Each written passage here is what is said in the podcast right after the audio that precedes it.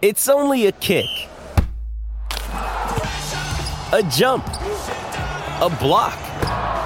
It's only a serve. It's only a tackle, a run. It's only for the fans. After all, it's only pressure. You got this. Adidas. This episode is supported by FX's Clipped, the scandalous story of the 2014 Clippers owner's racist remarks captured on tape and heard around the world. The series charts the tape's impact on a dysfunctional basketball organization striving to win against their reputation as the most cursed team in the league. Starring Laurence Fishburne, Jacki Weaver, Cleopatra Coleman, and Ed O'Neill. FX's Clipped, streaming June 4th, only on Hulu.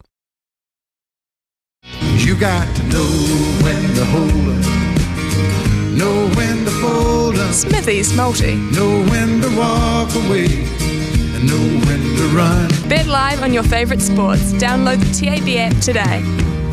Well, who'd have thought the Kansas City Chiefs would get beaten yesterday by the Packers, but they did, so they let that multi down.